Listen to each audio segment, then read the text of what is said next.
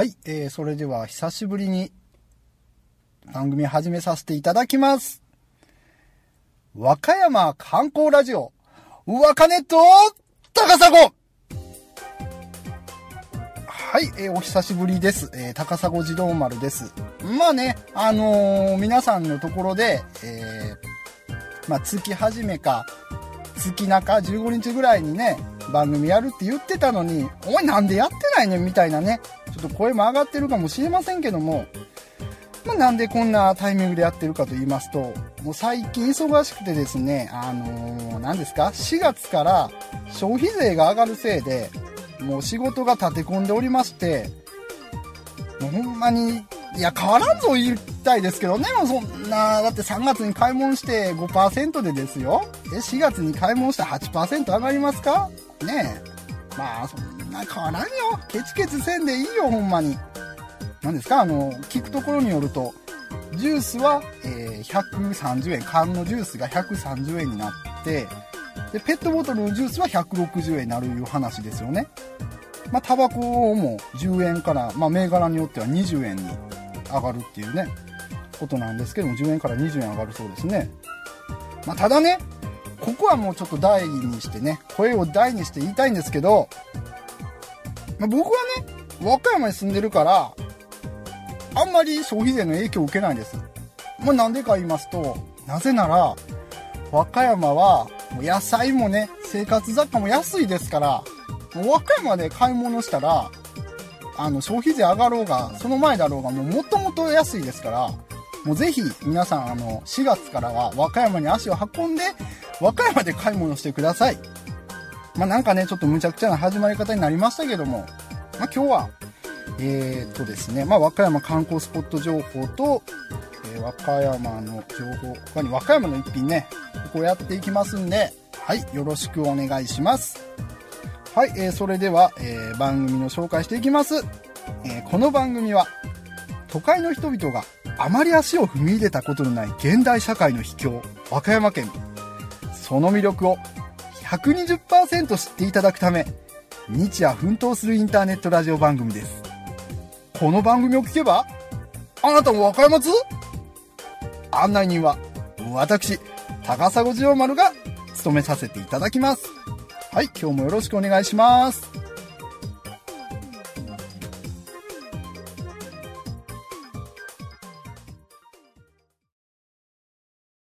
和歌山観光スポット情報は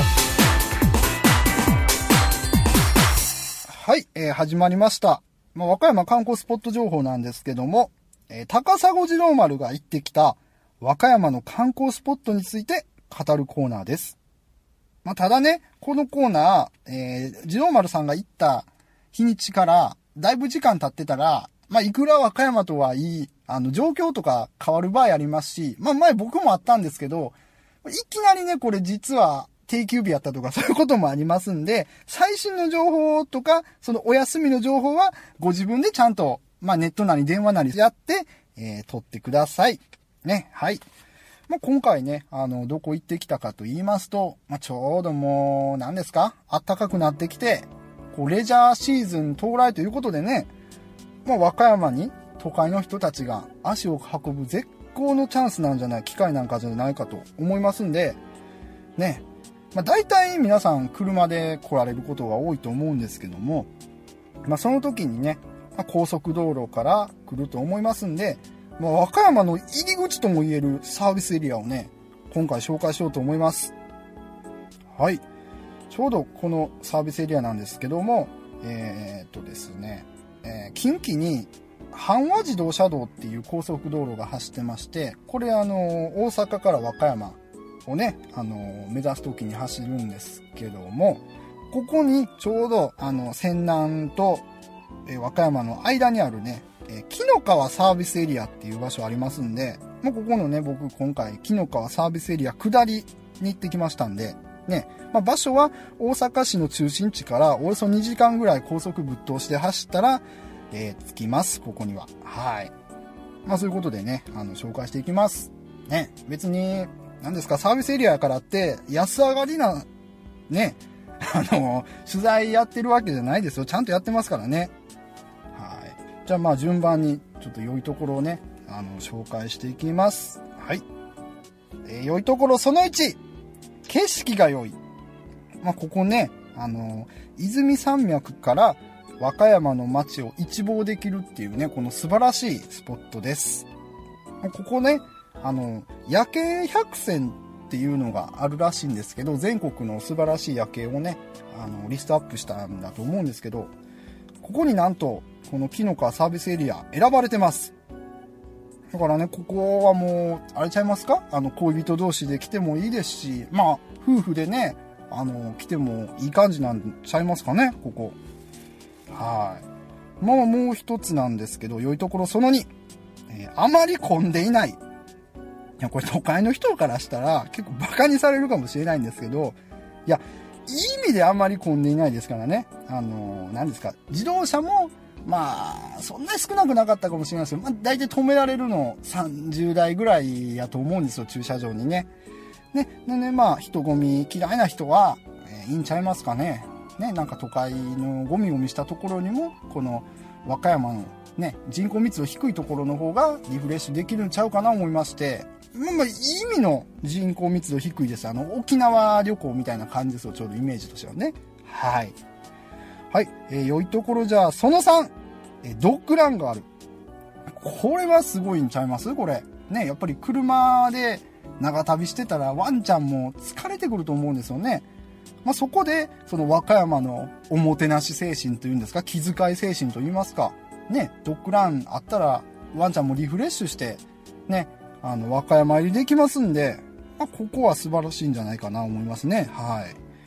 ということでね、まあ、実際中身どんなになってるかいうところを、はい、これからお話しします。まあ、入り口入りますとね、あの、和歌山美人のお姉さんが迎えてくれます。でも和歌山美人ってお前、それなんか漠然としてて全然わからんぞっていうようなね、あの話もあるかもしれないんですけど、まあ、あの、何ですか？あの、元体操選手の、あの、田中理恵ちゃんみたいな想像してください。もうその辺は、もう、リスナーの皆さんの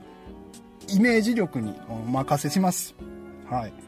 まあ、入るとですね、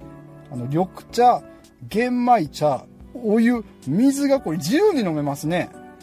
すごいよ、これ自由に飲めるんですよ、もう。ね あこれね、あの、フードコートみたいになってまして、中はね、あの、コーヒーショップでしたり、えベーカリーでしたりね、あと和歌山ラーメンとか和歌山うどん、和歌山そば。まあ、こんなのがね、あの、食べられるお店があります。ね。で和歌山うどんってね、ちょっと和歌山うどん、和歌山そばってこれ何乗ってるか言いますと、えっ、ー、と、卵、梅、昆布、海苔乗ってますね、これね。まあ、やっぱりちょっと和歌山の特色をね、出していこうという、まあ、食べ物ですよ、これ。ね。まあ、ここのね、素晴らしいところね、まあ、店員さんも親切ですし、いや、ほんまにひいき目じゃなくて、いや、店員さんは本当に親切なんですよ。ねなんか気遣いとかもちゃんとしてるし、まあ、あんまりね、店とかにも待たんといけるんで、もうほんますがすがしく過ごせるね、サービスエリアなんじゃないかと思います。はい。まあ、そういうことでね、あの、車で和歌山来るときは、ね、ここでこうまずこう長旅の疲れをちょっとリフレッシュさせてから、実際には和歌山入り後でやって、それで和歌山の観光スポットをね、あの、十二分に満喫していただくっていうことが、ね、できるんじゃないかと思います。サービスエリアね、あの、これからもちょこちょこ紹介するかどうかわからないですけど、ね、まあ、まだ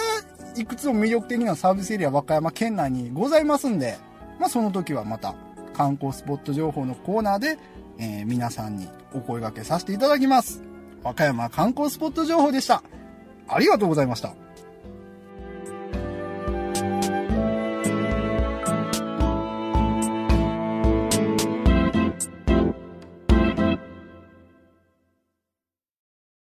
和歌山の一品。はい、始まりました。和歌山の一品。ね。前回は何ですか？あのー、みかんのグミみたいなの紹介させていただきましたけど、あの、柔らかみかん餅ですね。まあ、今回は何をご紹介させていただくかと言いますと、じゃじゃん蛇腹ソフトクリーム。これ蛇腹って何やねんいう話ですね。ソフトクリームはわかりますよね。しかもこれ、木の皮サービスエリアオリジナルですからね。これなんやねんいう話ですけど、まあ、まず、蛇腹っていうのは、これ、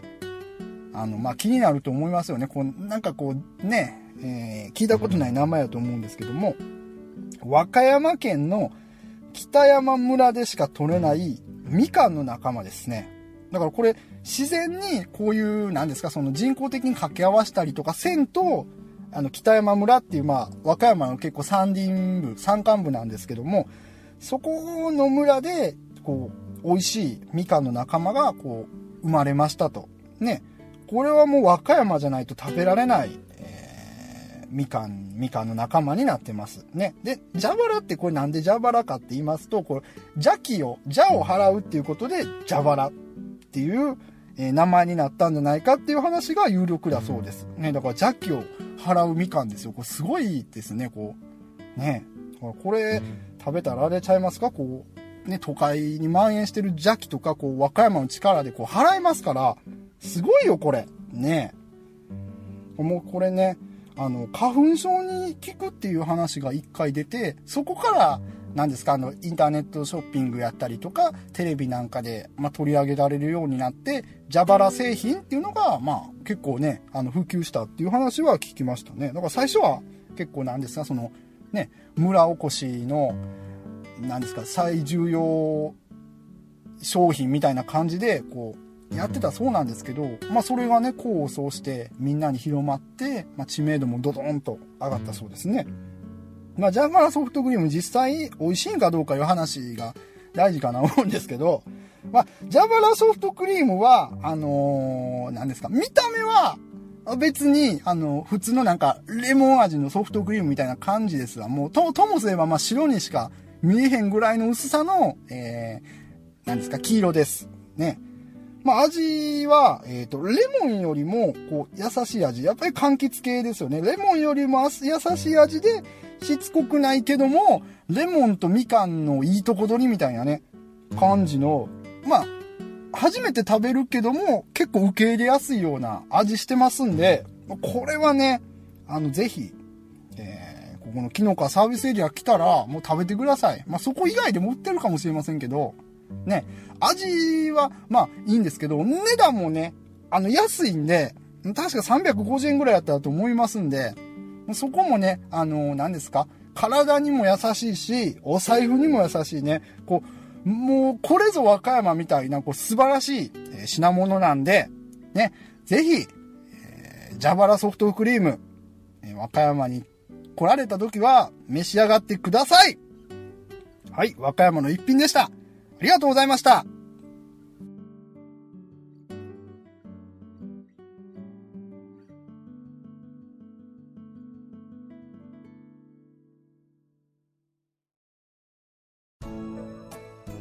はい、エンディングです。ねえなかなかこれもうオープニングの話から引っ張りますけども、こう時間が取れなくて本当に困ってるんで、えー、今回は、えー、第4回をこれからまとめ撮りします。ね第4回のアップはむちゃくちゃ早いと思いますんで、はい。まあね、あのー、なんですか、細かく細かくこの回と次の回だけ区切っていきますんで、え、お楽しみにということでね、はい。え、ちょっとの間だけ待っといてください。えー、それではですね、あの、また次回お会いしましょう。さようなら